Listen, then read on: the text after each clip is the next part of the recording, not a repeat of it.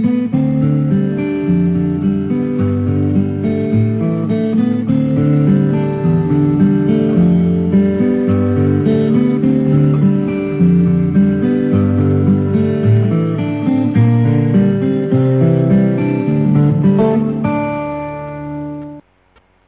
quý vị thính giả đang đến với chương trình đọc truyện được phát sóng trên kênh VOV Giao thông FM 91 MHz của Đài Tiếng nói Việt Nam. Thưa các bạn, trong chương trình đọc truyện kỳ trước, chúng ta đã theo dõi phần 90 bộ truyện Thiên Long Bát Bộ của nhà văn Kim Dung. Được biết, giữa đêm khuya ở ngoại thành Linh Châu, Mộ Dung Phục đứng đối diện với Vương Ngữ Yên, trong lòng lại ý niệm tư tình và đại nghiệp xung đột dữ dội. Cuối cùng, gã chọn việc tranh ngôi phò mã Tây Hạ để phục vụ cho đại nghiệp Phục Yên. Vương cô nương bị gã ruồng bỏ, quá tuyệt vọng, tung mình nhảy lên đâm đầu xuống giếng tự tử để cùng chết với đoàn dự. Vừa lúc ấy có người lên tiếng chê mộ dung phục là kẻ ngụy quân tử, đã bức bách vương cô nương đến chỗ tự tận. Người đó là quốc sư nước thổ phồn, cưu ma trí. Thời gian gần đây, y đã viết tấu gửi quốc vương thổ phồn tiến cử tiểu vương tử, tham gia tranh đoạt ngôi vị phò mã Tây Hạ. Cưu ma trí phái các đại cao thủ đón ở các ngã đường, đánh chặn hào kiệt bốn phương tụ về ứng thí. Cô ma trí là người rất thông minh, võ công tuyệt cao, kiến thức uyên bác. Chỉ vì tham luyện đủ 72 tuyệt kỹ và dịch cân kinh của thiếu lâm tự mà thân mang bệnh, đại nạn chỉ trong sớm tối. Lão điểm huyệt mộ dung phục rồi sai bốn võ sĩ thổ phồn khiêng bỏ xuống giếng và đi tìm đá lấp miệng giếng lại. Cưu ma trí sơ ý làm rớt quyển dịch cân kinh xuống giếng, liền phóng người theo. Bấy giờ, dưới đáy giếng có bốn người, Cưu ma trí, mộ dung phục, đoàn dự và vương ngữ yên. Sáng 14 tháng 8, tại khách điếm, bọn Ba Thiên Thạch, Chu Đan Thần không thấy đoàn dự trở về, họ bàn bạc chọn Mộc Uyển Thanh cải trang Nam Nhi thay thế đoàn dự. Cuộc tranh đoạt ngôi phò mã diễn ra như thế nào? Bây giờ mời quý vị và các bạn đón theo dõi tiếp phần đọc truyện sau đây nhé.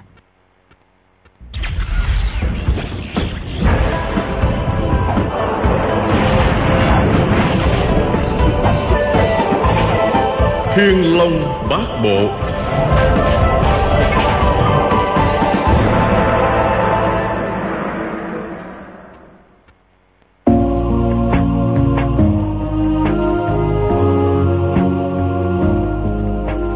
Mai Kiếm đoán được tâm tư của hai người, liền nói. Thật ra đàn công tử còn có vị nghĩa huynh là Tiêu Đại Hiệp. Chúng ta cũng không muốn dây dưa đến Tây Hạ làm gì. Chỉ vì có lệnh của Trấn Nam Dương mà không thể dừng được. Dạng nhất xảy ra đại biến, Tiêu Đại Hiệp là Nam Diện Đại Dương nước Đại Liêu. Trong tay nắm mấy chục dạng hùng binh, chỉ nói mấy câu tử tế là ngăn cản được Tây Hạ, không dám sinh sự với Đại lý nữa. Tiêu Phong mỉm cười, khẽ gật gật đầu. Ba Thiên Thạch là quan tư không nước đại lý, coi sót nhiều việc lớn trong nước. Y đã nghĩ rằng Tiêu Phong có thể viện trợ rất đắc lực cho đại lý, nhưng không tiện nói ra. Lúc này Y nghe Mai Kiếm nói vậy, lại thấy Tiêu Phong gật đầu, thì thật là không cầu mà được. Quốc gia yên ổn, Y lại nghĩ thầm. Mưu kế của bốn tiểu cô nương này nghe như trò trẻ. Nhưng ngoài kế ấy, cũng không còn cách nào khác. Chẳng hiểu một cô nương có chịu mạo hiểm không? Y liền nói Ý kiến của bốn vị cô nương đây thật là diệu kế Nhưng nguy hiểm vô cùng Dạng nhất mà bại lộ cơ mưu Một cô nương có thể bị bắt Huống chi tuấn kiệt thiên hạ kéo về đây tụ tập như mây Cái về mỹ mạo thì một cô nương là số một. Nhưng về võ công thì chẳng hiểu có áp đảo được quần hùng chăng? Mọi người chú ý nhìn Mộc Quyển Thanh, Chờ xem chú ý nàng thế nào. Mộc Quyển Thanh nói, Ba Tư không Tư không đừng nói thích ta nữa. Kakata Kakata Đang nói hai câu Kakata, Rồi đột nhiên nước mắt tuôn rơi. Thấy đoàn dự lẻn đi cùng Dương Ngữ Yên, Cũng hệt như năm xưa cùng nàng giữa canh khuya bỏ trốn. Giả tỷ chàng không phải là huynh trưởng Thì chắc không thay lòng đổi dạ. Nhưng bây giờ chàng cùng kẻ khác thân ái mặn nồng Vui thú chẳng khác thần tiên. Còn nàng chịu cô đơn lạnh lẽo ở đây. Thế mà đám thần tử nước đại lý Lại bảo nàng thay thế chàng mà xúc lực. Bản tính nàng vốn bướng bỉnh, lòng bi phẫn vừa nổi lên là xô đổ cái bàn phía trước. Bình tách loãng xoảng rớt xuống đất, rồi nhảy giọt ra khỏi phòng. Mọi người nhìn nhau ngơ ngác, mất cả hứng thú ba thiên thạch hối hận nói Việc này là lỗi của ta Giả tỷ ta khéo léo cầu khẩn, thì một cô nương dù không đồng ý cũng bỏ qua. Nhưng ta lại dùng lời nói khích, khiến cô nương phải nổi giận rồi. Chu Đan Thần lắc đầu nói. Một cô nương nổi giận không phải vì mấy câu nói của ba huynh đâu. Còn có nguyên nhân sâu xa bên trong. Ơi, một lời nói khó mà nói hết được.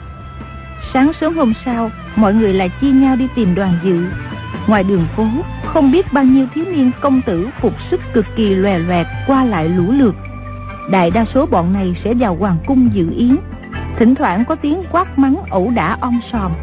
Đó là bọn võ sĩ thổ phồn đang tìm cách giúp tiểu dương tử của chúng loại bớt địch thủ. Tối đến, mọi người quay về quán dịch. Tiêu Phong nói, Tâm đệ đã bỏ đi, thì chúng ta cũng đi thôi. Ai làm phò mã của mặt, chẳng liên quan gì đến chúng ta. Ba Thiên Thạch nói, Tiêu Đại Hiệp nói đúng lắm. Chúng ta ngồi đây nhìn người khác làm phò mã lại càng bực bội thôi. Trung Linh bỗng hỏi, Chu tiên sinh, tiên sinh đã lấy vợ chưa? Đoàn công tử không muốn làm phò mã, sao tiên sinh lại không làm? Tiên sinh lấy được công chúa nước Tây Hạ thì cũng giúp cho đại lý được chứ. Chu Đăng Thần cười đáp. cô nương khéo nói giỡn, Giáng sinh đã có thể tử rồi, có cả con trai lẫn con gái. Trung Linh lè lưỡi lắc đầu, Chu Đăng Thần lại nói tiếp. Đáng tiếc là khuôn mặt cô nương bầu bỉnh quá, lại má lúm đồng tiền, chẳng trúng năm nhân chút nào, không thể thay cho ca ca đi lấy công chúa Tây Hạ được. Ừ, thế nào? Thay ca ca ta hả? Chu Đăng Thần biết mình lỡ lời, nghĩ thầm. Cô này cũng là con tư sinh của Trấn Nam Dương, nhưng việc này chưa thành công khai, thì mình chẳng nên nói càng. Gã liền nói chữa. À, tại hạ muốn nói là cô nương không thể giúp cho tiểu dương gia hoàn thành đại sự. Bỗng nhiên ngoài cửa có người lên tiếng. Ba tiên sinh, chu tiên sinh, chúng ta đi thôi. Rèm cửa dán lên, một chàng thiếu niên tuấn nhã bước vào, chính là một quyển thanh đội lốt thư sinh. Mọi người vừa kinh ngạc vừa quan hỷ, đồng thanh hỏi. Sao? Một cô nương chịu đi hả? Mộc Quyển Thanh đáp. Tại hạ họ đoàn tên dự, là thế tử của trấn Nam Dương nước Đại Lý. Các vị phải ăn nói cho cẩn thận. Nàng nói dõng dạc, thanh âm cũng tương tự một chàng thiếu niên. Mọi người thấy nàng bắt chước rất giống đều cười ha hả. Thì ra sau khi một quyển Khanh tức giận chạy về phòng khóc một hồi, nghĩ tới nghĩ lui, thấy mình đắc tội với mọi người, trong lòng rất áy náy, liền giả làm đoàn dự để đi lấy công chúa Tây Hạ. Chuyện này cũng làm nàng hứng thú, nghĩ thầm. Huynh cùng Dương cô nương như chim liền cánh thật là sung sướng. Ta phải đem công chúa Tây Hạ về để quấy đầy chơi, làm huynh phải phiền não mới được. Nàng nhớ lại xưa kia vào thành đại lý. Lúc mới gặp song thân đoàn dự, mình đã bẽn lẽn vô cùng. Rồi đây đoàn dự có chính thức là một vị công chúa, lại đủ mai mối nghi lễ. Như vậy thì Dương Ngữ Yên không thể làm vợ y được. Mình đã không lấy được y, thì cũng không để một cô gái xinh đẹp nào khác trở thành vợ y. Nàng càng nghĩ càng đắc ý, quyết chí mạo xưng là đoàn dự. Ba Thiên Thạch phấn chấn hẳn lên, vội vàng chuẩn bị mọi việc. Gã nhớ tới Đào Thị Lan ở bộ lễ đã đến gặp đoàn dự tại quán dịch này, bèn chuẩn bị 300 lạng vàng, sai Chu Đăng Thần đem tặng Đào Thị Lan. Lễ vật đã biện trước rồi, đây chỉ là số tặng thêm. Ba Thiên Thạch còn dặn dò Chu Đăng Thần không cần phải nói nhiều, nếu lát nữa Đào Thị Lan có phát hiện thấy gì Thì cũng sẽ tự hiểu mà im lặng 300 lạng vàng để trám miệng Đối với Đào Thị Lan có thể nói im lặng là vàng Một quyển thanh nói Tiêu đệ ca, thư trúc nhị ca Được hai vị cùng đi phó yến Thì tiểu đệ chẳng còn sợ hãi gì nữa Nếu không thì lúc phải động thủ Làm sao tiểu đệ thắng nổi bọn họ Trong hoàng cung mà phóng độc tiễn giết người Thì còn ra thể thống gì nữa Lan Kiếm cười nói Phải đó nếu đoàn công tử mà phóng tên độc ra bốn phía, thì trong hoàng cung nước Tây Hạ thầy chết ngổn ngang. E rằng công chúa không chịu lấy công tử đâu. Tiêu Phong cười đáp. Ta cùng vị đệ đã chịu lời quỷ thác của đoàn bá phụ. Chỉ nhiên là phải tận lực rồi. Mọi người thay đổi y phục xong, đi về phía hoàng cung. Tiêu Phong cùng hư trúc giả làm tùy tùng trong phủ trấn Nam Dương nước Đại Lý. Trung Linh và Tứ Kiếm cung Linh Thiếu đều muốn cải dạng Nam Trang để đi coi vụ náo nhiệt này nhưng ba thiên thạch ngăn cản. Ừ, một mình một cô nương cải trang nó nguy hiểm rồi. Nếu có năm vị cô nương cùng cải trang thì thế nào cũng bại lộ hành tung. Bọn Trung Linh đành phải thôi. Đoàn người vừa ra khỏi cửa quán dịch, ba thiên thạch bỗng la lên. Trời ơi, chút nữa thì quý to. Bộ dung phục cũng đến đây tranh ngôi phò mã. Mà gã đã biết mặt đoàn công tử rồi. Bây giờ phải làm thế nào đây? Tiêu Phong mỉm cười nói. Bao huynh bất tức phải lo ngại Bộ dung công tử cũng như đoàn tam đệ Không từ biệt mà bỏ đi Vừa rồi tại hạ đã ghé thăm Thấy bọn đặng Bách Xuyên, bao bất đồng Cũng đang nóng nảy chẳng khác gì kiến bò trong chảo Mọi người cảm mừng cùng nói Thật là tuyệt diệu. Chu Đăng Thần khen ngợi. Tiêu Đại Hiệp thật là chu đáo Đã đi do thám bên mộ dung công tử. Tiêu Phong mỉm cười nói Nếu mình không tính toán cho kỹ lưỡng Thì e rằng mộ dung công tử võ nghệ cao cường Tức là một tay kình địch của một quân. Nương Ba Thiên Thạch cười nói ừ. Chắc Tiêu Đại Hiệp tìm đến cốt để khuyên Trang đi Tối nay đừng đi phó yến nữa chứ gì. Trung Linh tròn mắt cất tiếng hỏi Y đường xa ngàn dặm đến đây Chỉ vì mục đích muốn làm phò mã Tây Hạ Đại Hiệp muốn khuyên can cũng đâu có dễ gì. Tiêu Đại Hiệp, Chắc là Đại Hiệp chơi thân với mộ dung công tử lắm. Một quyển thanh cười nói, Giao tình giữa Tiêu Đại Hiệp với Y thế nào thì chưa biết, Nhưng quyền cướp và khẩu tài Tiêu Đại Hiệp rất giỏi, Y không nghe cũng không được. Trung Linh hiểu ra, cười nói, Quyền cướp đi đôi với lời khuyên, Dĩ nhiên người ta dễ nghe hơn.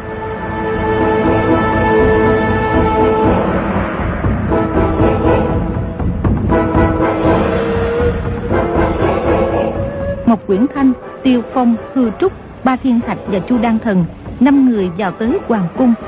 Ba Thiên Thạch đưa danh thiếp của đoàn dự vào. quan thượng thư bộ lễ nước Tây Hạ thân hành ra đón, nên tiếp vào cung. Ở điện Trung Hòa đã có hơn trăm thiếu niên đến dự yến, ngồi rải rác khắp nơi. Giữa điện kê một cái bàn phủ khăn gấm theo rồng vàng, đó là chỗ của quốc dương nước Tây Hạ. Hai dãy bàn hai bên đều trải khăn bằng đoạn tía, Bàn tiệc phía đông có một thiếu niên mày rậm mắt to, thân thể béo tốt, mình mặc trường bào màu đỏ, có thêm một con cọp nhe nanh dơ vuốt, trông cực kỳ quy mảnh. Sau y có tám tên võ sĩ đứng hầu. Bọn ba thiên thạch vừa nhìn thấy đã biết ngay đó là tôn tán, dương tử nước thổ phồn. quan thượng thư bộ lễ đưa một quyển thanh vào ngồi riêng một bàn tiệc ở đầu phía tây, chứ không ngồi chung với người khác. Xem thế thì đủ biết, trong bọn thiếu niên đến cầu thân thì dương tử nước thổ phồn và dương tử nước đại lý là hai nhân vật tôn quý hơn hết được quốc dương nước tây hạ đối đãi một cách đặc biệt. Ngoài ra con cháu các đại thần cùng hào kiệt thứ dân cũng phân ra người nào ngồi chỗ nấy. Các bàn tiệc đã đông đủ cả rồi hai vị tướng quân tuyên bố. Quý khách đến đông đủ rồi đóng cửa điện lại.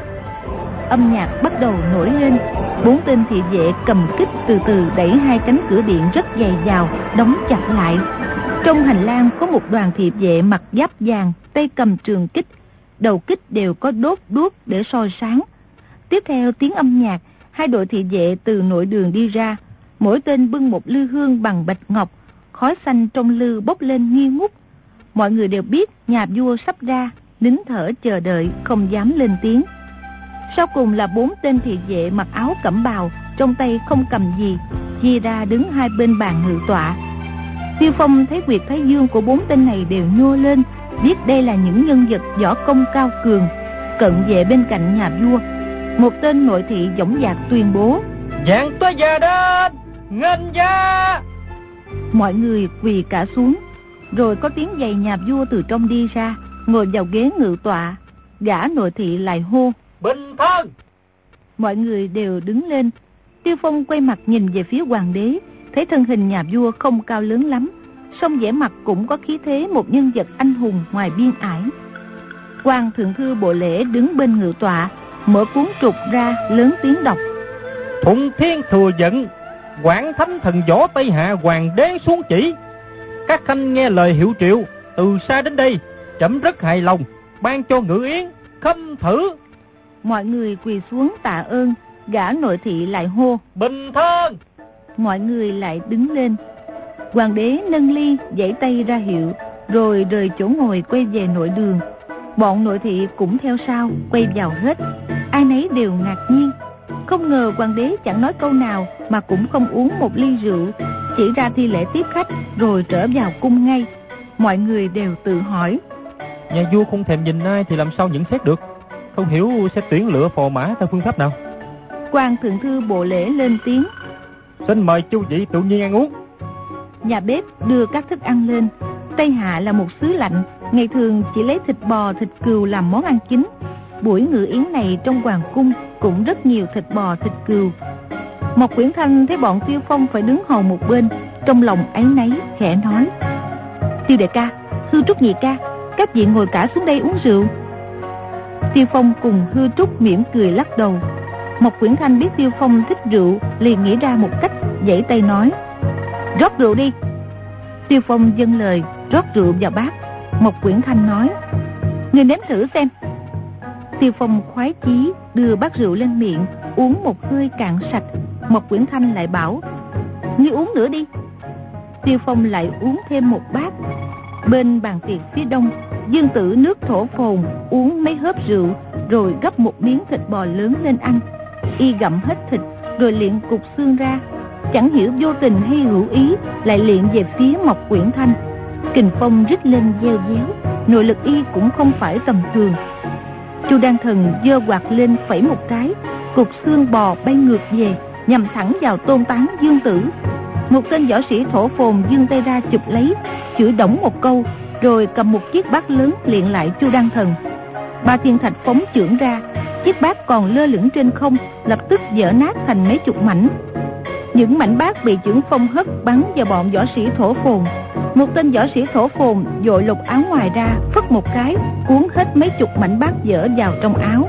Thủ pháp gã lanh lẹ phi thường. Lúc mọi người đến hoàng cung dự yến đều đã biết, buổi yến tiệc này chẳng có gì là hứng thú. Ăn uống cũng chẳng ngon lành gì. Ai cũng đoán trong yến tiệc sẽ xảy ra xô xát nhưng không ngờ hai bên chưa nói đã đánh chưa cãi nhau đã động thủ. Mọi người nhốn nháo cả lên đĩa bát chạm nhau choang choảng. Đột nhiên có tiếng chuông bon bon nổi lên hai hàng người từ trong nội đường đi ra. Kẻ cao người thấp chẳng ai giống ai. Có người mặc áo võ sinh có người mặc áo bào rộng thùng thình. Đa số trang bị những thứ khí giới kỳ lạ. Một người mặc áo gấm trông như đại quan nước Tây Hạ, lớn tiếng quát. Đây là nội điện trong hoàng cung, các chị không được vô lễ. Nhất phẩm đường của tể quốc không thiếu gì hảo thủ. Nếu các chị cao hứng, thì từng người một bước ra tỷ thí. Còn quân đã loạn đấu thì không được đâu. Bọn tiêu phong đều biết nhất phẩm đường nước Tây Hạ là nơi chiêu tập anh hùng hảo hán trong thiên hạ, có không ít nhân tài hai gã ba chu lập tức ngừng tay bát đĩa cùng đồ vật do bọn võ sĩ thổ phồn luyện tới bên này chỉ đón lấy rồi để xuống chứ không ném lại. Người mặc áo gấm nhìn dương tử thổ phồn nghiêm giọng nói. Xin điện hạ ra lệnh cho thuộc hạ dừng tay. Tôn tán dương tử thấy quần hùng trong nhất phẩm đường phải đến hơn trăm nếu sẽ ra động thủ thì mình lâm vào tình trạng quả bất địch chúng liền giãy tay một cái cho bọn thuộc hạ không ném nữa. Quan thượng thư bộ lễ nước Tây Hạ nhìn viên quan mặc áo gấm, chắp tay kính cẩn hỏi. Thách liên chinh đông tướng quân, không hiểu tướng quân có điều chi dạng bảo. Vị quan áo gấm đó chính là tổng quản nhất phẩm đường, tên gọi Hách Liên Thiết Thụ, được phong làm chinh đông đại tướng quân. Năm trước y đã dẫn bọn võ sĩ nhất phẩm đường vào Trung Nguyên, rồi bị mộ dung phục cải trang Lý Diên Tông dùng bi tô thanh phong làm cả bọn phải hôn mê. Hách liên hiết thụ bị quần cái cái bang bắt sống, may mà được đoàn viên Khánh cứu cho thoát hiểm, thua tả tơi chạy về nước. Y đã được thấy A Châu giả làm Kiều Phong và đoàn dự, giả làm mộ dung phục. Bây giờ trên điện có tiêu phong thật và đoàn dự giả, Y vẫn không nhận ra. Bọn đoàn viên Khánh, Nam Hải Ngạc Thần cũng là nhân vật của nhất phẩm đường, nhưng họ có tính toán riêng, không để cho triều đình Tây Hạ sai sử, nên không có mặt tại đây. Hách liên thiết thụ lớn tiếng đáp. Công chúa có chỉ dụ. Mời quý khách sau khi yến ẩm xong thì vào thư phòng ở thanh phụng các dùng trà. Mọi người nghe nói đều ồ lên một tiếng. Ai cũng đã biết Ngân Xuyên công chúa ở thanh phụng cát. Dĩ nhiên nàng mời hết thảy mọi người đến đó dùng trà là để tự mình xem xét lựa chọn. Bọn thiếu niên thấy thế, ai cũng phấn khởi tinh thần, cũng nghĩ như nhau. Nếu như mình không trúng tuyển thì cũng được thấy dung nhan công chúa rồi. Người Tây Hạ đồn rằng công chúa của họ Thiên Kiều Bá Mỹ, thiên hạ vô song. Mình đến đây được thấy mặt nàng, thật không uổng một phen lặn lội. Dương tử nước thổ phồn là người nóng nảy nhất, lập tức đứng dậy nói. Ngày nào mà không ăn thịt, uống rượu, bây giờ không cần ăn uống nữa. Chúng ta hãy đi xem công chúa đi. Tám tên võ sĩ tùy tùng lên tiếng dạ rang. Dương tử nước thổ phồn nhìn hách liên thiết thụ nói. Phiền tướng quân dẫn được. Hách liên thiết thụ đáp. Dạ, Xin mời Điện Hạ. Y quay lại chắp tay nói với Mộc Quyển Thanh. Xin mời đoàn Điện Hạ. Mộc Quyển Thanh đổi giọng ồm ồm đáp. Xin mời tướng quân đi trước. Hách liên thiết thụ dẫn cả đoàn người đi xuyên qua một hoa viên rộng lớn, rồi quanh co mấy dãy hành lang đến bên một tòa giả sơn. Một quyển thanh bỗng thấy có một người đi sát bên mình. Nàng liếc mắt nhìn qua, bất giác khẽ la lên một tiếng kinh ngạc. Người này mình mặc cẩm bào, lưng đeo đai ngọc, chính là đoàn dự. Đoàn dự mỉm cười khẽ nói. Đoàn định hả? Chắc Điện Hạ kinh hãi lắm thì phải. Mộc Quyển Thanh hỏi. Huynh biết hết rồi hả? Ta có biết gì đâu. Nhưng mà cứ trông như vậy cũng đoán được một hai phần. Thật là phiền cho đoàn Điện Hạ. Mộc Quyển Thanh đảo mắt nhìn hai bên xem có quan viên Tây Hạ nào đi gần không, nhưng chỉ thấy phía sau đoàn dự có hai thanh niên công tử. Một chàng chừng ba chục tuổi, cặp lông mày xích lên, trông có vẻ cực kỳ cao ngạo. Còn một chàng nữa thì dung mạo tuyệt đẹp. Mộc Quyển Thanh chú ý nhìn kỹ, thì ra là Dương Ngữ Yên cải trang. Mộc Quyển Thanh tức giận nói, Đại ca tệ thật, bỏ đi với Dương cô nương mà không nói với ai một tiếng, bắt tiểu muội phải đóng vai này. Đoàn dự nói, muội quan hay nổi nóng, chuyện này nói ra dài lắm.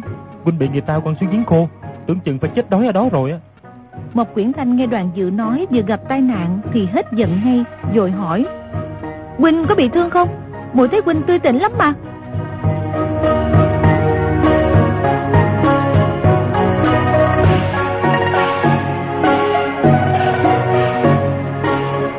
Đoàn dự bị cưu ma trí bóp cổ dưới đáy giếng, không sao thở được. Chốc lát đã ngất đi. Mộ dung phục bám vào thành giếng ở trên cao, chỉ mong cưu ma trí bóp cổ đoàn dự chết cho xong. Dương Ngữ Yên liều chết đánh đấm cưu ma trí mà chẳng được gì. Hắn nhất định không chịu buông tay. Trong lúc nguy cấp, nàng bỗng há miệng cắn vào vai phải cưu ma trí. Cưu ma trí chợt thấy quyệt khúc trì đau nhói, nội lực trong người hắn chạy tứ tung rồi tràn ra ngoài. Từ lúc hắn đưa tay ra bóp cổ đoàn dự, nội tức lại càng bành trướng, toàn thân như muốn nổ tung. Lúc này nội lực có chỗ tiết ra ngoài, hắn cảm thấy trong mình khoan khoái. Bàn tay đang siết chặt cổ họng đoàn dự cũng từ từ nới ra. Cương Ma Trí là một bậc kỳ tài ít thấy trong võ lâm, nội lực cực kỳ thâm hậu. Lúc hắn giận công, kinh lực hoàn toàn ngưng tụ, nên dù hắn đã đụng vào người đoàn dự mà Bắc Minh thần công không hút được nội công của hắn. Đến lúc Dương Ngữ Yên cắn vào huyệt khúc trì, hắn giật mình kinh hãi, nội tức không giữ được nữa, cuồn cuộn tiết ra ngoài, đã có đường thông ra, chân khí không còn bị bế tắc, cứ tuôn ào ào vào người đoàn dự không ngớt. Cưu Ma Trí đang lúc thần trí mê man, nội lực thoát ra ngoài đến một nửa, thần trí mới tỉnh táo lại. Lập tức hắn giật mình kinh hãi la thầm. Trời Nỗ nội lực mình cứ bị hút đi quần cuộn như vậy, thì chỉ trong vòng một giờ là mình biến thành phế nhân. Bây giờ phải làm sao đi Hắn liền hết sức chống cự, nhưng đã muộn mất rồi. Một nửa nội lực cưu ma trí đã trút vào người đoàn dự. Hai bên mạnh yếu chênh lệch rất nhiều. Hắn không còn cách nào chống đối được. Dù cố sức ngưng tụ nhưng cũng không tài nào ngăn trở nội lực thoát đi. Trong giếng tối om, Dương Ngữ Yên không nhìn thấy tình hình ra sao. Nàng thấy mình chỉ cắn cưa ma trí một miếng mà hắn phải nới tay không bóp chặt cổ họng đoàn dự nữa thì cảm mừng. Nhưng thấy một bàn tay cưa ma trí vẫn áp vào cổ đoàn dự chứ không buông hẳn. Liền đưa tay nắm lấy, toàn kéo rời ra. Ngờ đâu bàn tay cưa ma trí tựa như bị dính chặt vào cổ chàng. Nàng kéo thế nào cũng không rút ra được. Dương Ngữ Yên vốn hiểu hết tuyệt kỹ của các phái võ mà cũng đoán mãi không ra đây là công phu gì của cư ma trí. Nhưng nàng cho rằng đây không phải là chuyện tốt, mà chỉ là yêu thuật tà pháp, nhất định có hại cho đoàn dự. Bèn dẫn hết sức để kéo. Cưu Bà trí cũng nóng ruột, chỉ mong dương ngữ yên mau mau kéo được bàn tay hắn ra khỏi cổ đoàn dự. Ngờ đâu, người dương ngữ yên giật lên một cái, rồi nội lực trong người nàng không ngớt thoát ra ngoài. Không có cách nào ngăn chặn được. Thì ra đoàn dự đang hôn mê, mà bắc minh thần công không phân biệt được bạn thù nó hút hết nội lực cưu ma trí rồi hút luôn cả nội lực của Dương Ngữ Yên nữa. Một lát sau, cả Dương Ngữ Yên lẫn Cưu Ma Trí đều ngất đi. Mộ Dung Phục chú ý một lúc lâu mà không thấy ba người dưới đáy giếng có động tĩnh gì. Y gọi luôn mấy tiếng cũng chẳng thấy ai đáp, bèn tự hỏi. Phải chăng cả ba đều chết hết rồi? Y mừng thầm trong bụng, nhưng lúc nhớ tới mối chân tình của Dương Ngữ Yên dành cho mình thì không khỏi đau lòng một chút. Rồi y chợt nhớ ra một chuyện bất giác la thầm. Trời ơi, miệng giếng nó bị đá tảng bịch kín mất rồi. Ba người kia mà sống, thì cả bốn hợp lực lại, may ra còn có cơ thoát nạn. Bây giờ chỉ còn là một mình ta thì cố lòng thoát ra được. Trời ơi, các người muốn chết. Sao không chờ thoát ra khỏi giếng này rồi hãy quyết sống mái? Y dẫn sức thử đẩy lên, nhưng trên miệng giếng có tới mười mấy tảng đá, cộng lại có đến dạng cân, thì làm sao mà lay chuyển nổi. Lúc này bên ngoài bỗng có tiếng người quyên náo, nghe thanh âm thì dường như là bọn nông dân Tây Hạ. Thì ra bốn người lọt xuống giếng từ lúc nửa đêm, đến bây giờ trời đã sáng tỏ. Nông dân trong làng gánh rau vào thành Linh Châu để bán, đi ngang qua cái giếng này. Mộ Dung Phục nghĩ thầm. Nếu mình lao quản cầu cứu, bọn nông dân này dù đông cũng chưa chắc lay chuyển được khối đá nặng tới mấy nghìn cân. Họ không lay chuyển, chắc lại bỏ đi được. Y bèn hô lớn. Những kim ngân châu báu trong này đều là của ta. Các ngươi không thể đổi mắt lên mà giành giật được. Cùng lắm là chỉ có thể chia cho các ngươi ba ngàn lạng bạc thôi. Rồi Y lại đổi giọng nói. Trong này có rất nhiều vàng bạc châu báu. Dĩ nhiên ai có mặt cũng được một phần. Ai nhìn thấy cũng được một phần. Mỗi người phải được một phần bằng nhau. Y lại giả giờ than thở. Đừng để người khác nghe thấy nữa. Giả tỷ ai nghe thấy cũng có phần. Thì vàng bạc châu báu tuy nhiều, nhưng chia làm nhiều phần, mỗi người sẽ được ít đi. Y tự hỏi tự đáp, dùng nội lực truyền thanh âm ra thật xa. Bọn nông dân nghe rất rõ ràng, ai nấy vừa kinh ngạc vừa vui mừng, súng nhau vào ra sức dần khối đá đi. Khối đá tuy nặng, nhưng đông người hợp lực cũng di chuyển được. Mộ dung phục không đợi khối đá rời khỏi miệng giếng, vừa thấy một kẻ hở đủ lọt người, đã lập tức lách mình qua, bay ra khỏi giếng nghe về một tiếng. Bọn nông dân đều giật mình kinh hãi, trố mắt mà nhìn hắn lách ra rồi chạy biến, nhoáng một cái đã mất hút. Đám dân quê này cứ ngỡ là quỷ thần gì đó, tuy trong lòng sợ hãi, nhưng nghĩ đến tiền tài lại nổi lòng tham. Họ tiếp tục dần hết mười mấy khối đá lớn sang một bên, rồi dùng dây thừng thả một hán tử gan dạ nhất xuống đáy giếng. Gã này vừa xuống tới nơi, thò tay ra mò thì lập tức đụng phải cưu ma trí. Trong lòng gã vốn đã hồi hộp sẵn, vừa sợ thấy người đã tưởng là thây ma. Gã sợ hết hồn, dội giật dây cho người trên miệng giếng kéo lên. Mọi người bàn tính một lúc rồi đốt một cành thông lại xuống soi thử. Xuống tới nơi thì thấy ba người nằm trong bùn lầy không nhúc nhích. Gã lại tưởng là mấy thây ma chết đã lâu mà chẳng thấy vàng bạc châu báu gì hết. Bọn dân quê thấy mạng người là chuyện lớn. Nếu để động tới tai quan phủ thì không chừng là bị khép vào tội cướp của giết người. Ai nấy đều sợ dở mật bỏ chạy. Chẳng bao lâu, bọn dân quê ngu dốt này đã đồn đại thành tin tức hấp dẫn. Cứ đêm trăng sáng là bên giếng lại có bốn con quỷ bùng lầy lem luốc hiện lên. Ai nhìn thấy là phải lâm trọng bệnh, nhức đầu sốt rét. Từ đó về sau, cái giếng này biến thành nơi linh thiêng, lập miếu hương khói hàng năm không dứt. Đến khoảng giờ ngọ thì ba người mới dần dần tỉnh lại. Người tỉnh đầu tiên là Dương Ngữ Yên, vì công lực nàng kém cỏi nên bị mất chẳng bao nhiêu, chẳng bị tổn thương gì mấy. Nàng vừa tỉnh đã nhớ tới ngay đoàn dự, lúc đó đã là ban ngày, nhưng đáy giếng tối mò không nhìn rõ gì hết. Nàng đưa tay ra sờ, đụng phải đoàn dự, liền cất tiếng gọi. Đoàn Lan, Đoàn Lan, huynh làm sao rồi? Nàng không thấy đoàn dự trả lời, nghĩ là chàng bị cưu ma trí bóp chết, liền gục xuống, ôm lấy thi thể mà vừa khóc vừa kêu. Đoàn Lan, Đoàn Lan, Quỳnh đối với muội tình thâm nghĩa trọng mà muội chưa có một câu nào tử tế, một lúc nào niềm nở với Quỳnh. Muội nhấn mong sau này thân các đàn được đương nhờ Tùng Bách, đồng thời báo đáp ơn tình Đoàn Lan trong muôn một. Ngờ đâu Quỳnh lại chết với tay ác tăng rồi. Bỗng nhiên cư ma trí lên tiếng. Cô nương chỉ nói đúng một nửa. Ta đúng là ác tăng, nhưng đoàn công tử không chết vì tay ta. Dương Ngữ Yên cả kinh hỏi lại. Chẳng lẽ biểu huynh đã hạ độc thủ à? Sao y lại ác độc đến vậy? Lúc ấy đoàn dự cũng đã tỉnh lại, nghe Dương Ngữ Yên thổ lộ tâm tình thì vui sướng đến phát điên. Chàng cảm thấy nàng đang ôm mình vào lòng nên không dám nhúc nhích, sợ nàng phát giác rồi đẩy mình ra mất. Bỗng cư ma trí lại nói tiếp. Không những đoàn lan của cô nương không mất bạn về tay ác tăng, mà ác tăng lại chút nữa bị uổng mạng về tay đoàn công tử. Lúc này mà lão còn nói giỡn được hả? Lão không biết lòng ta đau lòng đến như thế nào đâu.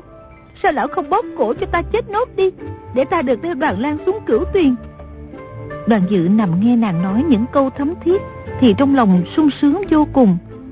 Cưu ma trí tuy mất hết nội lực, nhưng tâm thần đã tỉnh táo, kiến thức vẫn siêu phàm như cũ. Hắn nghe rõ đoàn dự cố nín thở thì biết ngay dụng ý của chàng, liền thở dài nói. Đoàn công tử, ta tham lam học cả 72 tuyệt kỹ phái thiếu lâm, chút nữa nguy hiểm đến tính mạng. Nếu không được công tử hút bất tội lực, thì ta phải phát điên mà chết. Bây giờ ta tuy mất võ công nhưng còn tính mạng.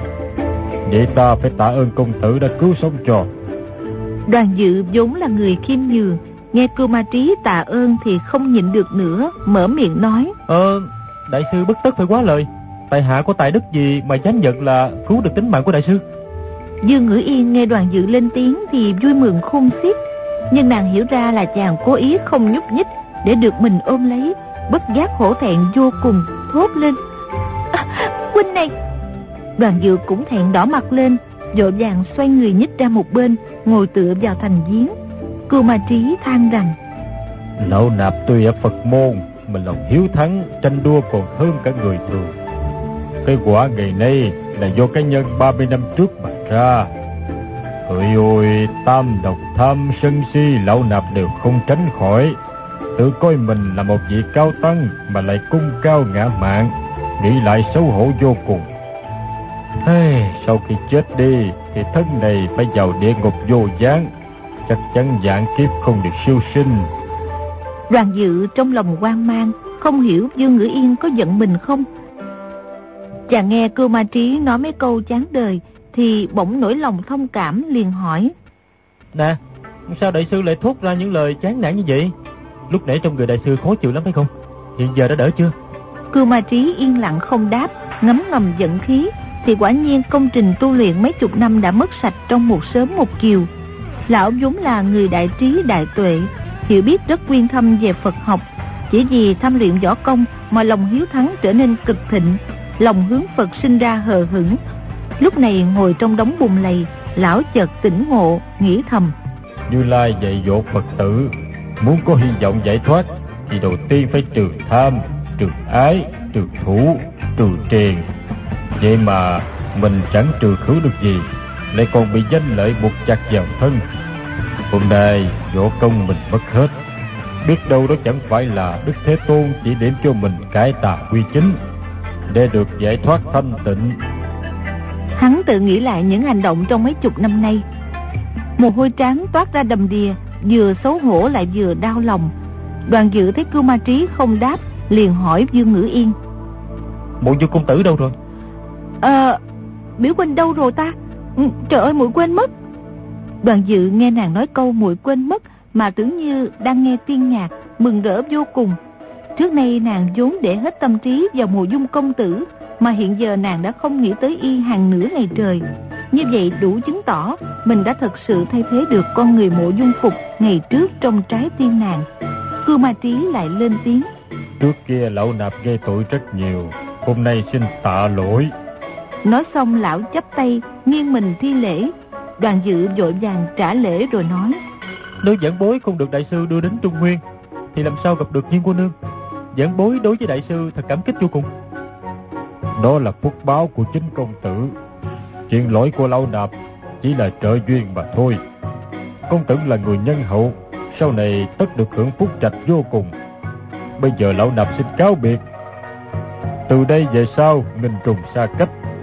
E rằng khó có ngày tái hội. Quyển kinh này xin gửi lại. Sau này có dịp, thì giờ công tử trao trả chùa Thiếu Lâm giúp lão nạp. Kính chúc hai vị nâng án ngang mài, trăm năm đồng bạc. Cưu Ma Trí nói xong, đưa cuốn dịch cân kinh cho đoàn dự. Đoàn dự hỏi. Bây giờ đại sư có quay về thổ phồn không? Lão nạp muốn quay về nơi mà mình đã ra đi, không nhất thiết là thổ phồn. Dương tử quý quốc đang đến Tây Hạ cầu thân với công chúa. Đại sư không đợi kết quả việc này mà đã đi sao? Thế ngoại nhàn nhân, sao còn mang những chuyện tục lụy trong lòng? Từ nay lão nạp tấm thân vô định, tùy ngộ di an, nơi mà tâm an lạc, cũng là nơi mà thân an lạc. Lão nói xong, cầm đầu dây của bọn nông dân để lại, rút thử thì biết là đầu trên đã buộc vào một khối đá lớn. Lão liền từ từ bám vào dây trèo lên. Phen này cưu ma trí đại giác đại ngộ, về sau trở thành một bậc cao tăng nhất đời. Từ đó lão đem kinh Phật ở Thiên Trúc dịch sang tạng văn, Hoàng dương Phật Pháp phổ độ vô số chúng sinh. Sau này Phật Pháp Thiên Trúc suy tàn, Tam Tạng Kinh lục luận mất mát hầu hết, nhưng ở Tây Tạng còn giữ lại rất nhiều. Trong chuyện này thì Cư Ma Trí thực sự có công. Đoàn dự cùng Dương Ngữ Yên ngồi đối diện nhau không nói một lời, nghe rõ từng hơi thở. Tuy thân ở chốn bùng lầy mà lòng cực kỳ quan lạc, chẳng muốn ra khỏi cái giếng khô này nữa. Hai người từ từ đưa tay ra nắm lấy tay nhau, bốn bàn tay siết chặt, hai quả tim hòa nhịp.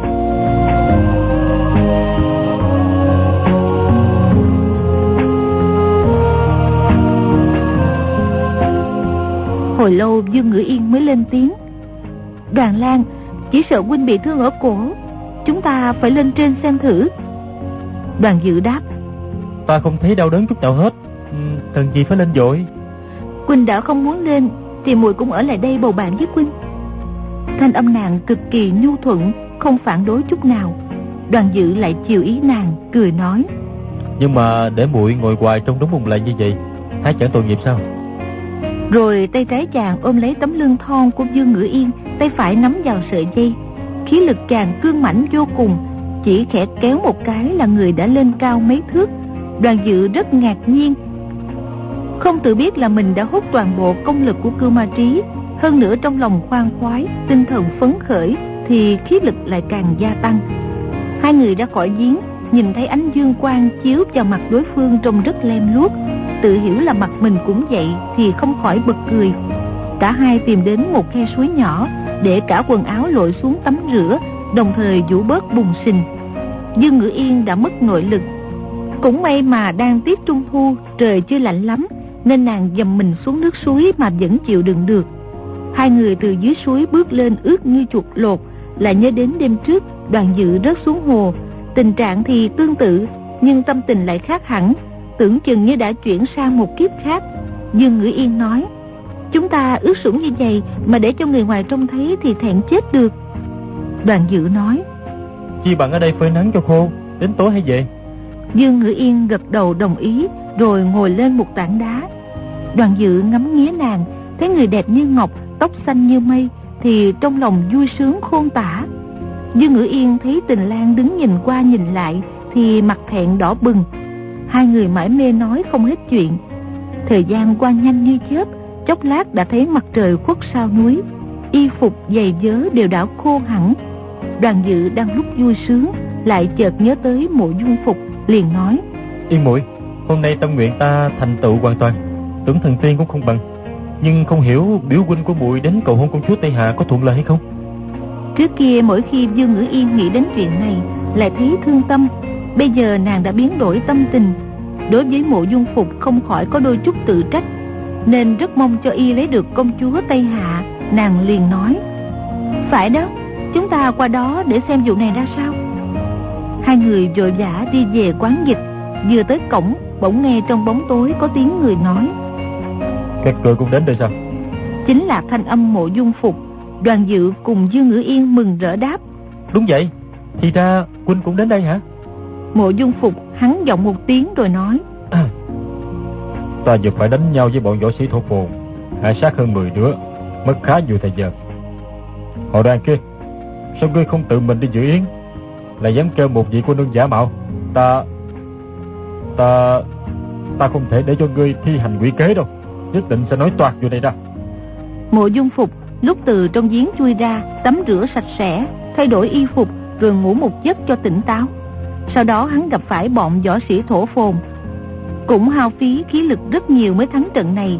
Về quán dịch, Vừa đúng lúc Mộc Quyển Thanh, Tiêu Phong, Ba Thiên Thạch đi ra, Hắn bèn trốn vào sau góc tường để quan sát động tĩnh. Đang muốn tìm bọn Đặng Bách Xuyên để thương nghị kế hoạch, Thì đoàn dự cùng Dương Ngữ Yên cũng về tới nơi. Đoàn dự ngạc nhiên hỏi Cô nương nào giả trang làm ta? Ta thiệt tình không biết gì hết. Dương Ngữ Yên cũng nói, Biểu Quynh, bọn muội vừa mới ra khỏi giếng. Bỗng nàng nghĩ ra mình nói dối, mình cùng đoàn dự ra khỏi giếng, còn quấn quýt với nhau bên suối nước hàng nửa ngày trời, không thể nói là vừa mới ra được, bất giác nàng đỏ mặt lên. May mà trời tối, mùa dung phục không để ý, nên không thấy mặt nàng bẽn lẽn. Y còn chú tâm vào việc tới hoàng cung nên cũng không để ý tới người nàng đã hết bùng lầy Nhất định không phải vừa ra khỏi đáy giếng. Dương Ngữ Yên lại nói tiếp. Biểu ca Chàng Đoàn công tử đã có muội rồi Không tranh với huynh nữa. Là những lời giúp biểu huynh một tay Để giành lấy công chúa Tây Hạ Mộ dung phục tinh thần phấn khởi cười hỏi. Tử muội nói có thật không? Đàn huynh không đi tranh ngôi phò mã với ta nữa sao? Trong lòng hắn nghĩ thầm Không chừng tên đồ càng này vừa làm việc càng trở Không dám ngó tới công chúa Tây Hạ nữa. Nhất tâm nhất ý cưới biểu bự của ta. Trên thế gian lại có những đứa hồ đồ như vậy Thật đáng buồn cười. Chỉ có tiêu phong hư trúc tương trợ Nếu không tranh giành với ta Thì mình đã đỡ được một đối thủ lợi hại rồi. Đoàn dự nói Ta quyết không tranh giành công chúa Tây Hạ với huynh nữa. Nhưng huynh cũng không thể giành yên muội của ta. Đại trường phu nhất ngôn ký xuất Quyết không nuốt lời. Chàng vừa gặp mộ dung phục Bỗng dưng lại phát sinh cảm giác lo lắng. Mộ dung phục cảm mừng nói. Chúng ta phải tới hoàng cung ngay mới được.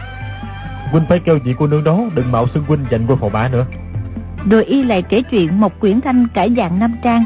Lúc này đoàn dự mới đoán ra Vì mình mất tích Bọn ba thiên thạch chu đăng thần Lại đã nhận lệnh của Trấn Nam Dương Nên đành phải nhờ Mộc Quyển Thanh cải trang Để thay huynh trưởng đi cầu thân. Sau đó ba người về đến chỗ ở của mộ dung phục Bọn Đặng Bách Xuyên đang quan mang lo lắng. Thấy công tử trở về thì mừng rỡ không nói hết. Ai nấy đều hấp tấp thay đổi y phục. Đoàn dự không muốn xa rời Dương Ngữ Yên Nên không muốn vào hoàng cung nữa. Mộ dung phục đành bảo Dương Ngữ Yên Mặc giả nam trang cùng đi vào hoàng cung. Lúc ba người cùng bọn Đặng Bách Xuyên Công giả Càng, Bao Bất Đồng Phong Ba Ác đến hoàng cung Thì cửa cung đã đóng rồi. Mộ dung phục nhất định không bỏ cuộc. Liền đi vòng phía ngoài tường. Tìm chỗ vắng vẻ nhảy vào, Phong Ba Ác nhảy lên đầu tường, Đưa tay ra định đón lấy đoàn dự. Đoàn dự tay trái ôm lấy Dương Ngữ Yên, Nhảy giọt lên, Đưa tay phải ra định nắm lấy tay Phong Ba Ác. Không ngờ hai người bay cao hơn đầu gã đến ba bốn thước, Rồi hạ xuống nhẹ nhàng như một chiếc lá rơi, Không một tiếng động. Mộ dung phục đã nhảy vào trong tường, Trên mặt tường là Phong Ba Ác, Ngoài tường còn Đặng Bách Xuyên và Công Giả Càng. Cả bọn nhìn thân pháp của đoàn dự Đều khẽ la lên. Kinh công tuyệt diệu. Chỉ có bao bất đồng nói. Ha, cũng thường thôi. Bảy người lẻn vào ngự qua viên Cố tìm nơi thiết yến để kiếm cách trà trộn vào.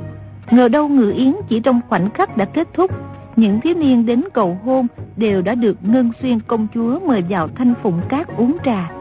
Ba người đoàn dự, mộ dung phục, dương ngữ yên đang ở trong giường qua Thì gặp Mộc Quyển Thanh Bọn tiêu phong ba thiên thạch thấy đoàn dự đột ngột xuất hiện Thì vừa kinh ngạc vừa quan hỷ Mọi người thương nghị cho rằng hôm nay rất đông người. Dị tất nước Tây Hạ đã nhìn rõ chân tướng, cứ trà trộn vào thanh phụng cát rồi sẽ liệu. Bây giờ chính đoàn dự đã đến đây, lại càng không sợ tiết lộ cơ mưu.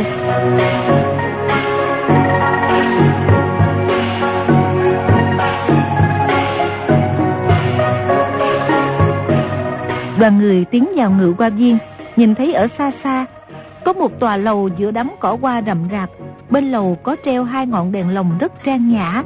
Hách liên thiết thụ dẫn mọi người đến cửa lầu Dõng dạc lên tiếng.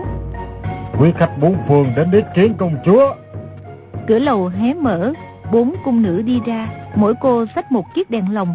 Sau cùng là một vị nữ quan mặc áo tím lên tiếng. Các vị từ xa đến đây thật là muôn vàng gian khó Công chúa mời các vị vào thanh phụng cát dùng trà. Tôn tán dương tử đáp Hay lắm, hay lắm. Ta đang khát đến khô cổ đây. Để được ý kiến công chúa Thì dù có đi xa đến đâu Ta cũng chẳng quan tâm. Có gì là gian khổ chứ. Hắn vừa cười lớn vừa ngang nhiên Lấn qua mặt mấy cung nữ mà đi vào. Mọi người cũng tranh nhau kéo ùa vào để giành chỗ tốt. Càng gần công chúa càng hay. Bên trong là một đại sảnh rất lớn dưới thềm trải thảm lông cừu rất dày Mặt thảm theo hoa ngũ sắc trông rất rực rỡ những bàn trà được bày thành hàng tề chỉnh, trên bàn có những hộp đậy nắp, bên cạnh hộp đều đặt đĩa qua xanh đựng kẹo mứt cùng các thứ điểm tâm. Ngoài ra có một chiếc bàn tròn phủ khăn gấm. Mọi người đều nghĩ rằng đó là chỗ ngồi của công chúa. Liền tranh nhau đến ngồi gần đó. Đoàn dự cùng Dương Ngữ Yên dắt tay nhau ngồi vào một chiếc bàn nhỏ ở góc sảnh đường, thì thầm với nhau. Ánh mắt cả hai rạng rỡ tươi cười, chẳng hiểu đang nói những gì. Mọi người an tọa xong, vị nữ quan cầm chiếc dùi đồng nhỏ xíu, gõ vào một tấm bạch ngọc ken ken ba tiếng, Trong sảnh đường yên lặng hẳn, cả đoàn dự cùng Dương Ngữ Yên cũng không nói nữa, lặng lẽ chờ công chúa đi ra. Lát sau nghe tiếng ngọc bội khua nhẹ, tám cung nữ mặc áo lục từ nội đường đi ra, đứng thành hai dãy, rồi một thiếu nữ mặc áo xanh nhạt thoăn thoắt bước ra. Mọi người mắt sáng rực lên chăm chú nhìn thiếu nữ, thấy nàng thân hình mảnh dẻ, cử chỉ nhàn nhã, dung nhan cực kỳ xinh đẹp, ai cũng khen thầm. Người ta đồn ngân xuyên công chúa nhan sắc vô song, quả nhiên danh bất hư truyền. Mộ dung phục tự an ủi. Ban đầu mình tưởng ngân xuyên công chúa dung mạo tầm thường, nhưng bây giờ mới thấy, tuy nàng còn kém biểu mười một chút, nhưng cũng vào hàng mỹ nhân. Chọn trong muôn người chưa được một, thì ra mối lo của mình đã quá thừa. Dung mạo nàng thật là đoan chính, về sao có thể trở thành một bậc mẫu nghi thiên hạ, cùng ta sinh ra con cháu, đời đời nối nhau làm chúa tể đại yên. Thiếu nữ từ từ bước tới trước cẩm đôn, khẽ khom lưng thi lễ, thái độ nghiêm trang. Thủy chung vẫn không chăm chú nhìn ai. Rõ ràng là một vị khuê nữ cao sang lễ nghĩa. Mọi người dù thô lỗ đến đâu cũng không dám lên tiếng, chỉ sợ làm kinh động công chúa. Hồi lâu thiếu nữ mặt đỏ lên, cất tiếng nhỏ nhẹ nói rằng Công chúa có quấn dụ, Thanh Phùng Cát lấy làm xấu hổ vì không có danh trà để đãi quý khách phương xa. Xin mời chư vị tùy tiện dùng trà. Mọi người nghe nàng nói đều ngơ ngác nhìn nhau, không nhịn được phải la thầm. Trời ơi, thì ra đây không phải là công chúa, mà chỉ là một cung nữ hậu cận. Nhưng rồi họ lại nghĩ. Nhưng mà cung nữ đó như vậy, thì không hiểu công chúa còn mỹ lệ đến đâu. Tôn tán dương tử lên tiếng. Thì ra cô nương không phải là công chúa. Vậy mau mau mời công chúa ra đây. Đến thịt béo rượu ngon ta còn chẳng thiết. Chứ đừng nói là nước trà. Cung nữ đáp. Chờ các vị dùng trà xong, công chúa sẽ có chỉ thị. Tôn Tán cười nói. hay lắm, hay lắm. Công chúa đã có lệnh, ta phải kính cẩn tuân theo. Gã nói xong bèn mở nắp bình trà ra, dốc cả nước trà cùng bả trà vào miệng. Rồi vừa nuốt nước ừng ực, vừa nhai bả trà nghe tóp tép. Đây là phong tục ngày xưa, người thổ phồn uống trà rồi nhai nuốt cả lá trà, chứ không phải tôn tán dương tử vô lễ hay thô tục. Tôn tán chưa nuốt hết lá trà, đã cầm đĩa bánh điểm tâm, trút cả vào miệng nhai nhồm nhòm rồi nói. Ừ, ta đã tuân lệnh mà uống xong rồi, cô vào mời công chúa ra đi. Dạ. Ả cung nữ dạ một tiếng nhưng vẫn không vào, chờ cho mọi người ăn uống xong xuôi rồi mới đi thông báo. Tôn tán nóng nảy không nhẫn nại được, dục luôn miệng. Nè, ăn uống lẹ lên, làm gì mà lâu vậy? Lát sau số đông đã uống trà và ăn điểm tâm xong, tôn tán dương tử lại dục. Bây giờ cô vào mời được rồi đó. Ả cung nữ nét mặt ửng hồng, dường như cực kỳ bẽn lẽn rồi nói. Công chúa mời các vị quý khách vào thư phòng để thưởng ngoạn tranh vẽ cùng bút thiếp. tranh vẽ với bút thiếp thì có gì hay ho mà coi. Tôn Tán nói thì nói vậy nhưng cũng đứng lên. Mộ dung phục mừng thầm tự nhủ. Vậy thì càng hay. Công chúa mời khách vào thư phòng. Tuy nói là để thưởng ngoạn quà đồ cùng bút thiếp. Mà thực ra chắc là để thử văn tài. Gã dương tử tôn tán này vừa vũ phu vừa quê mùa. Làm sao hiểu được thi ca tự phú cùng tranh vẽ bút thiếp. Cũng chừng gã chỉ mới nói ba câu. Thì đã bị công chúa tống cổ ra khỏi thư phòng rồi. Y lại nghĩ thầm. Dạ tỷ công chúa chỉ bắt tỷ thí võ công thì ta đây cũng có thể áp đảo quần hùng rồi. Nàng lại muốn thử văn tài thì nhất định mình chiếm thượng phong. Không trách cho đâu được nữa. y bèn phấn khởi đứng lên, ả cung nữ lại nói. Công chúa có chỉ dụ các vị nữ nhân giận nam trang cùng các vị tiên sinh đã ngoại tứ tuần xin ở lại đây nghỉ ngơi xơi nước còn các vị quý khách khác thì mời vào thư phòng Mộc Quyển Thanh cùng Dương Ngữ Yên đều âm thầm kinh hãi. Té ra, họ đã sớm biết mình là nữ nhân giận Nam Trang rồi. Bỗng có người lớn tiếng nói. Sai hết, sai hết. Ả cung nữ lại đỏ mặt lên. Ả từ nhỏ đã vào cung, chỉ nhìn thấy bọn thái giám bán nam bán nữ. Chưa gặp nam nhân thật sự nào, ngay cả hoàng đế cùng thái tử Ả cũng chưa nhìn thấy bao giờ. Hôm nay đột nhiên thấy rất nhiều nam nhân, Ả không khỏi quan mang, bẽn lẽn vô cùng hồi lâu mới lên tiếng hỏi. Không hiểu vị tiên sinh này có cao kiến gì? Bao bất đồng đáp. Ha, cao kiến thì không đâu, chỉ có đê kiến thôi. Cái kiểu ăn nói ba trợn như bao bất đồng, ả cung nữ chưa từng nghe qua, nên không biết đối đáp thế nào cho phải. Bao bất đồng lại nói. Chắc cô định hỏi ta. Không hiểu vị tiên sinh này có điều chi đê kiến Nhưng ta thấy cô e lệ Nên nói trước để miễn cho cô khỏi phải nói. Ả cung nữ mỉm cười đáp Đa tạ tiên sinh. Bọn ta đường xá xa xôi dạng dặm đến đây để gặp công chúa. Dọc đường đã bị trăm cây nghìn đắng. Có người phơi thây ngoài sa mạc Vì không chịu nổi phong xương. Có kẻ mất mạng trong vuốt beo miệng cọp. Mười phần đi Thì đến Linh Châu chỉ còn được một hai phần Ai nấy cũng có mục đích duy nhất Là được chiêm ngưỡng dung nhan công chúa. Tiếc rằng gia nương sinh tại hạ sớm mất mấy năm, Nên tuổi đã ngoại tứ tuần. Nếu không đạt được mục đích, Thì thật là uống công một phen lặn lội gian nan. Giá tỷ tại hạ biết công chúa có chỉ vụ này, Thì nhất quyết ra đời muộn mấy năm á Ả cung nữ không nhịn được, Phải nhoẻn miệng cười rồi nói, Tiên sinh nói giỡn rồi, Con người ta sinh ra sớm hay muộn, Đâu phải tự ý mình mà được. Tôn tán thấy bao bất đồng ăn nói lăng nhăng Thì quắt mắt lên nhìn gã Quát hỏi. Công chúa đã có quấn dụ Ai nấy đều phải tuân theo. Sao ngươi còn suối quạ vậy? Bao bất đồng cả giận đã muốn nổi đóa Nhưng đột nhiên gã nghĩ ra một kế thản nhiên nói. Dương tử Tài hạ nói vậy cũng có lợi cho Dương tử. Năm nay Dương tử đã 41 tuổi Tuy chưa phải là già lão gì Nhưng mà cũng đã ngoại tứ tuần rồi. Theo chỉ dụ của công chúa thì Dương tử không được vào Hôm trước tại hạ đã đoán số cho Dương tử. Còn nhớ rõ ràng Dương tử sinh năm Bính Dần Tháng canh tý, Ngày Ất Sửu Giờ Đinh Mão Như vậy tính ra vừa đủ 41 tuổi rồi. Thực ra tôn tán dương tử mới 28 tuổi Nhưng gã râu ria đầy mặt Nhìn khó mà đoán được. Huống chi ả cung nữ bữa nay mới thấy mặt nam nhân lần đầu Thì đoán tuổi thế nào được?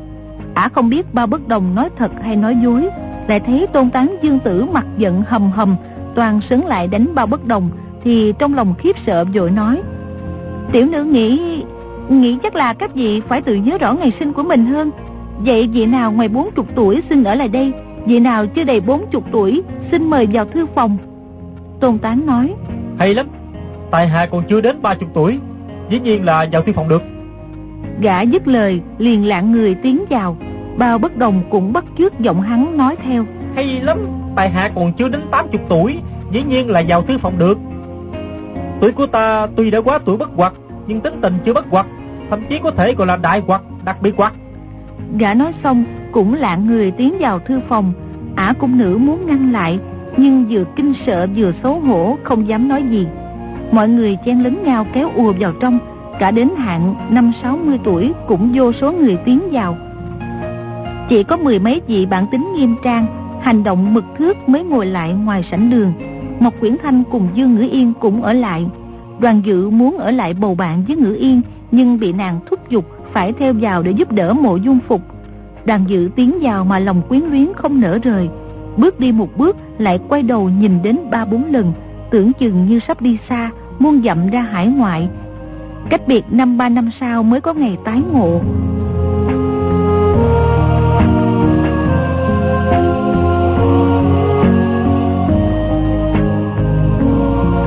Đoàn người đi qua một con đường khá dài Ai cũng nghĩ thầm.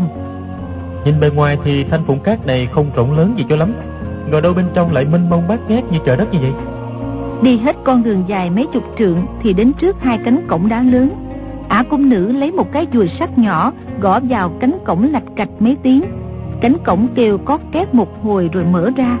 Đám người này phần nhiều là kiến văn rộng rãi. Thấy cánh cửa đá dày đến một thước Kiên cố dị thường không khỏi nghĩ thầm. Giả tỷ sau khi chúng ta vào hết Họ đóng cửa lại Thì chẳng khác gì chui đầu cho rõ không chừng phen này nước Tây Hạ mượn tiếng kén phò mã Để quét một mẻ anh hùng hảo hán cấp thiên hạ rồi. Tuy ai cũng nghĩ vậy Nhưng đã xem hội thì phải vào chùa Có lý đâu lại quay về để mang tiếng là kẻ khiếp nhược. Mọi người bước qua cửa đá rồi Quả nhiên cánh cửa từ từ đóng lại. Bên trong cửa đá lại còn một lối đi rất dài Hai bên đèn thắp sáng trưng Đi hết con đường đá lại đến một tầng cổng đá khác Qua cổng đá thứ hai lại đi một lúc nữa rồi qua một tầng cổng đá thứ ba. Lúc này dù là người gan dạ đến đâu cũng không khỏi cảm thấy trong lòng hồi hộp. Đoàn người đi qua vài khúc quanh nữa, bỗng nghe tiếng nước chảy róc rách, thì ra đã đến bên một con suối.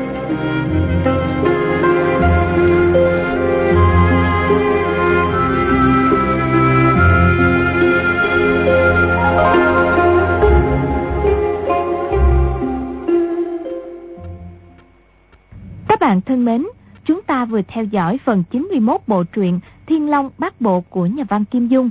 Mời quý vị và các bạn đón theo dõi phần tiếp theo của bộ truyện này cũng được phát sóng vào đêm mai trên kênh VOV Giao thông FM 91 MHz của Đài Tiếng Nói Việt Nam. Bây giờ thì chúng tôi xin phép nói lời chào tạm biệt. Chúc quý vị và các bạn một đêm ngon giấc.